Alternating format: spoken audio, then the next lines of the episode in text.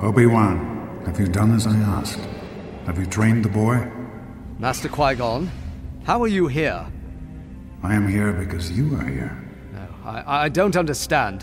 What is this place? Unlike any other, a conduit through which the entire force of the universe flows. Are we in danger? This planet is both an amplifier and a magnet. Three are here who seek Skywalker. They, like me, believe him to be the chosen one. You are right. The force within him is stronger than any known Jedi. I've trained him as well as I could, but he's still willful and balance eludes him. If he is the chosen one, he will discover it here. And if not, then you must realize with his power, this is a very dangerous place for him to be. It's time for Send in the Clones! Join your hosts, Bucho and Robbie, on an epic journey through a galaxy far, far away as they follow the escapades of Anakin Skywalker and the Jedi Knights with the clone army of the Republic in their struggle against Count Dooku and the droid army of the evil Separatists. So step in and prepare for adventure because it's time to send in the clones! In this episode, Anakin, Ahsoka, and Obi-Wan find themselves in a mysterious world of mystery. There, Anakin must pass the test of a mysterious being with powerful force abilities and confront his own guilt over past failures. Hey, troops, it's your old buddy Bucho on my first ever watch of the Clone Wars, and next to me in the dropship on his third ever watch of the Clone Wars, he's the Qui-Gon to my Obi-Wan. That's our trusty pal Robbie. Hello there. And we are here to talk about the 59th episode in the StarWars.com Clone Wars chronology. It's season 3, episode 15, Overlords. So, Robbie, how about we roll out with you letting us know what you remembered about this episode before you rewatched it again this week? Yeah, so uh, so here's where the fun begins, right? I mean, this is uh, this is this is some some of the big stuff that was hinted but it was our first opportunity to really kind of peer into the mind of George and what all this was about. I remembered very well all of what happens. It's so interesting and different than anything we'd seen because it's almost like peering behind the curtain. You know, this is this is what Lucas had in mind for the Force all these years. You know, and he had this in his head somewhere there's so many questions that come out of it, and yet there's so many answers as well as to, I guess, de- depending on your point of view, there's a lot of answers. So, anyway, yeah, I mean, this was just amazing to see it again. But more than that, I want to know what you thought of this because, I mean, this shakes up a lot of things. This changes the way you view things in a way, you know? It's like we were living in the Matrix and now you get to see behind the scenes, you know what I mean? It's like so I'm I'm really curious as to hear what your thoughts on on all of this stuff is. Well, I do like that they expand this world of powerful force users by introducing this trio, right? I don't know though that they really succeeded in showing how the daughter and the Son are significantly different from the Jedi and the Sith beyond that shapeshifting ability. They come across like they're just much more powerful versions of a Jedi and the Sith. And I mean, shapeshifting abilities in and of themselves are just another power, really, or can be seen as just another power if you look at it from a certain point of view. And the Jedi and the Sith are defined more by philosophies than by the specific powers, at least to me. So that shapeshifting thing is almost like window dressing or it's a surface thing. So, I mean, when we talk about the fact that one side uses Sith lightning and the other has friend of the animals powers or what have you, that's just a list of weapons when it comes down to it. That's surface level stuff. So the real stuff when it comes down to Sith and Jedi is more like the embrace of compassion and order and harmony and peace on one side versus the embrace of selfishness and passion and chaos and war on the other. And here, and why this is the first of a three episode story, I'm still not really clear about what marks out the daughter and the son as being too distinct from the Jedi's and the Sith, aside from those surface level powers. And the old man, if anything, given that he's trying to prevent war and chaos, he doesn't read so much as neutral. He reads more as just another Jedi because he's basically doing what Yoda wants to do. He wants to prevent war and prevent chaos and keep peace and find some sort of harmony. So, I mean, because from what we see of him here, he's more for his daughter and kind of against his son. The way that it's set up is not that he's trying to keep balance, that he's trying to rein the son in. he's not trying to rein the daughter in, so he doesn't feel neutral between them. So all of that stuff when we get oh, you're so simple putting things in the context of Jedi and Sith. Like, that's a line that someone can say to say, yeah, you're so simple. But the episode itself, for me, it doesn't really go anywhere, at least in this first part of the three part story, because those words sound portentous and sound like there's something else going on. But what we see just seems like a more powerful version of Jedi and Sith having a different kind of battle I mean, does that does any of what I've just said make sense? But this is where I'm coming at it, seeing it from the first time. And I mean, I've mentioned that I've picked up things about the Clone Wars just through osmosis over the years from listening to so many podcasts and reading so many forums. And of all the arcs in the Clone Wars, the Mortis arc was one that I'd heard about so many times. And just like the name Ahsoka was familiar to me and Rex was familiar to me. The Mortis arc as a thing was something that I have pretty much anticipated since the start. And so I hope I'm not taking too much expectation into this trilogy. I mean, does, does that response make any sense from your point of view?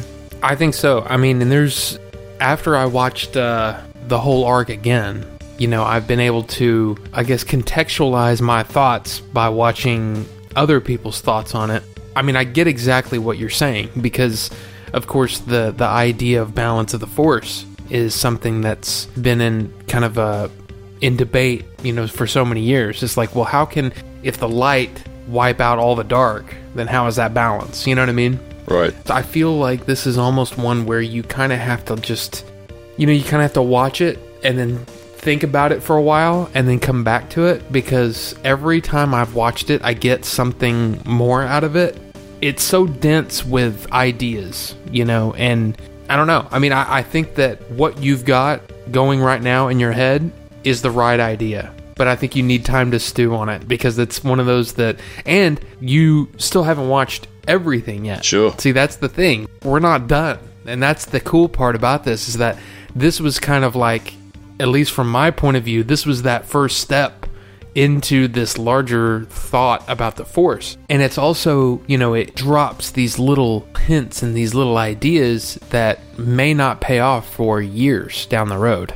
I mean, even into a different series, you know what I mean? Sure. Because Rebels touches on some of this stuff too. And it takes time for it to be, you know, the the way that you're watching it with binging it, you know, or I mean, you're not literally binging it, but you know what I'm saying? You're watching them pretty. Sure, sort of semi binging it, right? I think true binging, you watch four episodes a day or something, yeah. whereas this one episode a day is sort of a half a half binge. yeah, but I mean, the way that you're. Exp- a slow binge or a fast paced, I don't know what it no, is. no, yeah, but the way that you're experiencing it, you've got time to let those ideas stew and, and watch some of these other, you know, the other episodes that are really, really good and all that. And then eventually, once we get down to Rebels, other things will start to become clear and other ideas are presented that you're like, okay, that's interesting, you know, and then even some of the, the stuff in the movies, the meaning changes a little bit. And I, I think that's why I've always loved this series in particular so much, is because of that. Because of the way that it informs the movies and contextualizes some of those things that we've seen in the movies that we maybe thought about but didn't really understand, but maybe it wasn't something that was in the forefront of our minds. Right. So I think that's kind of that's what's cool about these episodes in particular. Well, my favorite parts of the episode, I'm going to say, were were the parts with our favorite classic characters. You know, the father and the son and the daughter. I kind of maybe they just washed over me a little bit. I didn't find them hugely compelling. But maybe part of the reason for that is because of how compelling Anakin and Ahsoka and even Obi Wan in this episode. And we've talked before about how Obi Wan is at a certain level where we don't get to see him be too flawed or even too challenged a lot of the time. But I mean, when Qui Gon's voice appeared and then Obi Wan turned to see his old master there in ghostly form, I almost unconsciously, almost as if the Force had taken over, I mashed the pause button and I ripped off my headphones and I stood up from my seat with my arms raised into the sky, Robbie, just like I might say when a shockingly spectacular and triumphant moment occurs while watching sports or something. I was so happy with that moment. I was like, wait a minute, what am I doing? I'm standing here with my arms raised the sky. it was just, I mean, I don't know how else to say it, but you know, I think I've mentioned before on the show that I've just always been a fan of Qui Gon and I had known that he appears in this series, and I think I had known that he appears in the motorcycle, but I, for some reason I had forgotten that when I started this episode. so that took me completely by surprise in pretty much the best way possible. So, can you remember the first time you watched this? Can you remember your response to Qui Gon turning up in ghost form? Uh, yeah, and and I think for me it was because I wasn't sure Right. of what the hell was going on. Yeah. it was more of a okay, pause, and is that really Liam Neeson? Yeah, amazing. Did they really get Liam Neeson to come back to Star Wars? And of course, at that point, you know, I'm, I was probably watching it live or close to live. Right. Maybe there wasn't a So you couldn't just look it up like I Yeah, did. yeah. Like, holy cow, that sounds like Liam. Yeah, I mean there was there was so much, and Shmi as well. You know, Pernilla August coming back as well. Yeah. I mean it was it was shocking, and it gave even more weight to the story. And it was like, okay, if they're pulling out these big guns, then this must be important. This must be something to really tune into. And I was already intrigued, but I mean, it just meant more and more and more as time went on that this was something interesting, you know. So it's cool to hear your uh, that that even though you were spoiled, that you were still surprised to see him. It's cool. Yeah, I guess I was so wrapped up in what was going on and trying to work out what was going on, I forgot, you know, that he was turning up. And how about the lines? Obi Wan, have you done as I've asked? Have you trained the boy? I'm just getting myself goosebumps just even saying that.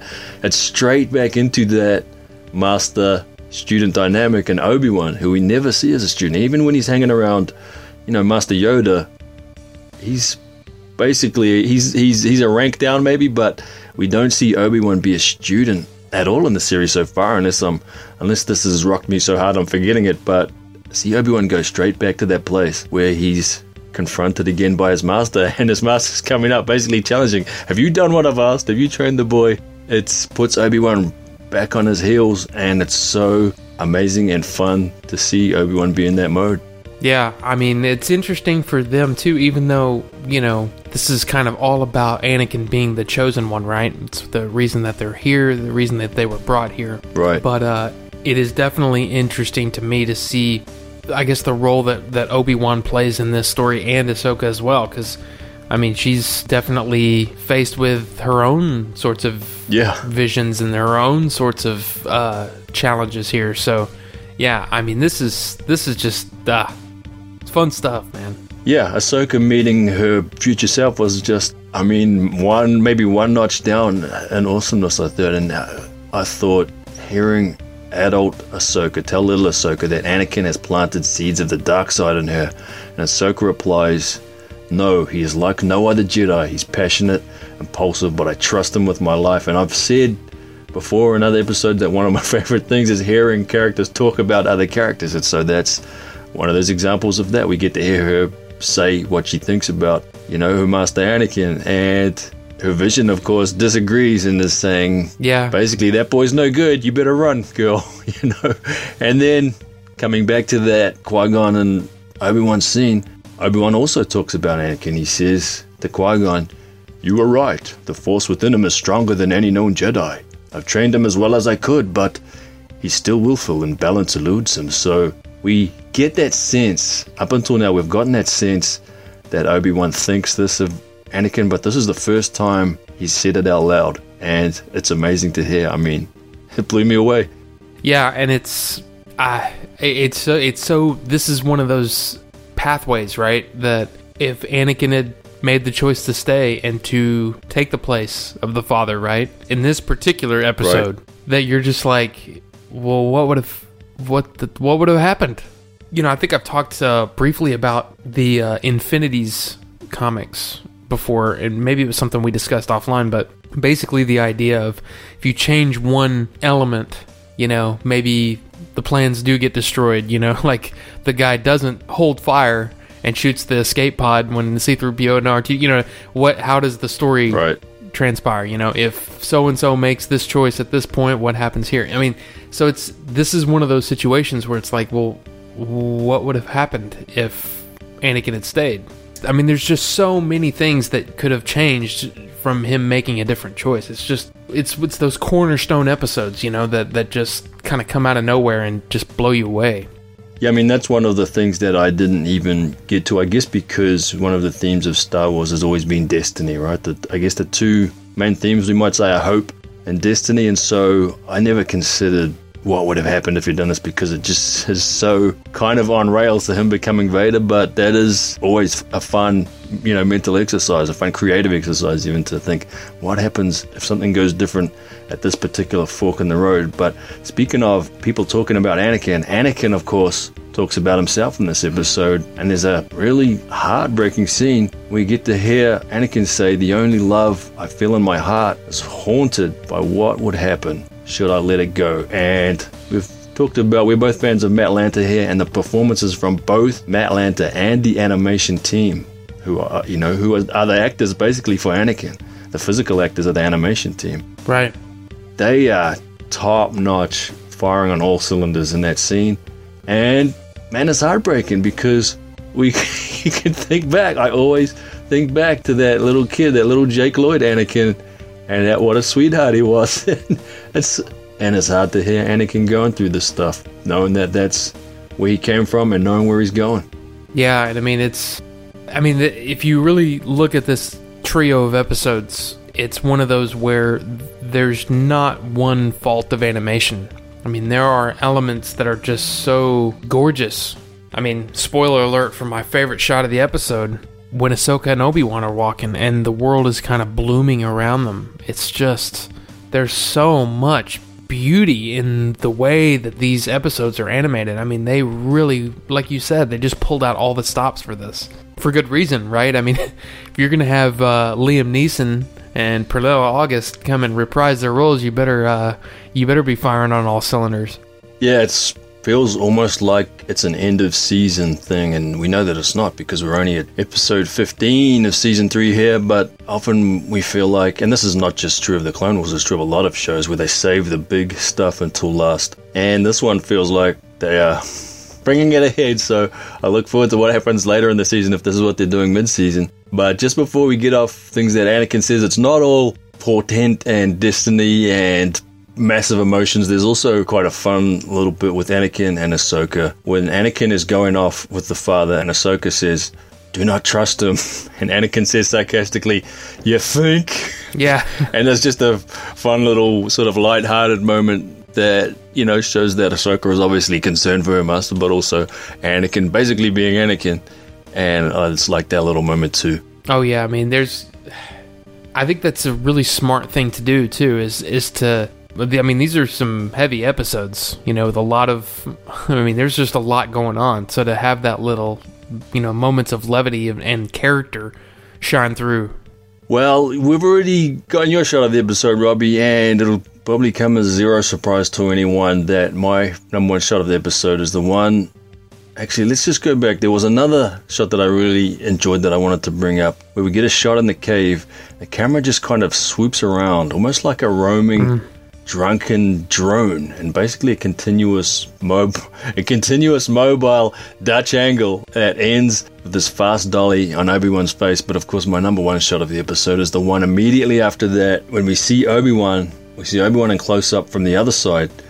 First, he's looking toward the sleeping Padawan and then he looks to the other side, and then he looks to ghost mode Qui Gon Jinn. And I don't know if it's the shot of Qui Gon Jinn or if it's the shot of Obi Wan seeing Qui Gon Jinn, but you know, how could that not be my favorite shot of the episode?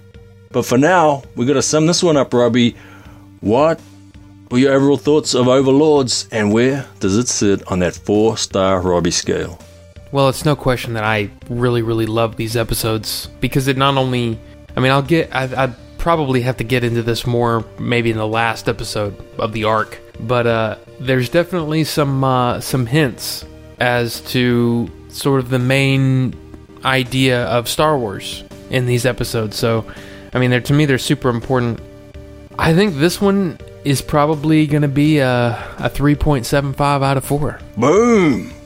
Powerful yeah, I probably have to live with a little bit more because, like I said, I found the stuff with the father and the daughter and the son maybe less compelling than I was hoping to, or than I thought it might be. They don't feel like characters per se, and maybe you know maybe they're not supposed to be or whatever. So that part of it really took a back seat to me. I mean, all the I guess what's supposed to be the big stuff took a back seat to the character stuff with Anakin and Obi Wan and Ahsoka, which all of which I was really a fan of. I mean, that cave scene with Qui Gon and adult Ahsoka and Obi Wan showing us a side of him we almost never get to see. You know, when he expresses his doubts about his work. We've talked so many times about how Obi Wan is the rock of the series, right? Obi Wan and Yoda, those are the guys who are the rocks, and here we see him expressing doubts, and it's it really opens that character up and like in the best way, I think. And seeing Obi Wan and Ahsoka paired up in general throughout a bunch of the episode was a ton of fun. You know, we don't get to see those two paired up too often either.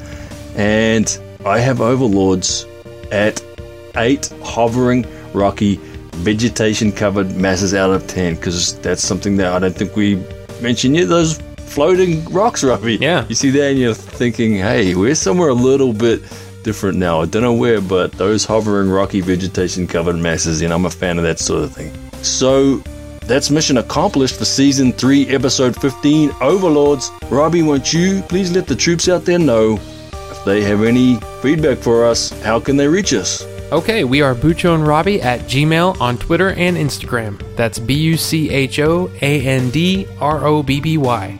Yes, sir, and of course, the troops can join us again next time for the 60th episode in the Star Wars.com Clone Wars chronology. It's season 3, episode 16, Altar of Mortis. And until then, this is your old buddy Bucho alongside your trusty pal Robbie, and we are out. Remember, you can support Send in the Clones for free simply by rating and reviewing the show on iTunes or any other podcast platform, and Bucho and Robbie will read the review on a future feedback episode. And speaking of feedback episodes, you can also send either a text or an audio message of 60 seconds or less to Bucho and Robbie at gmail.com. The Force will be with you.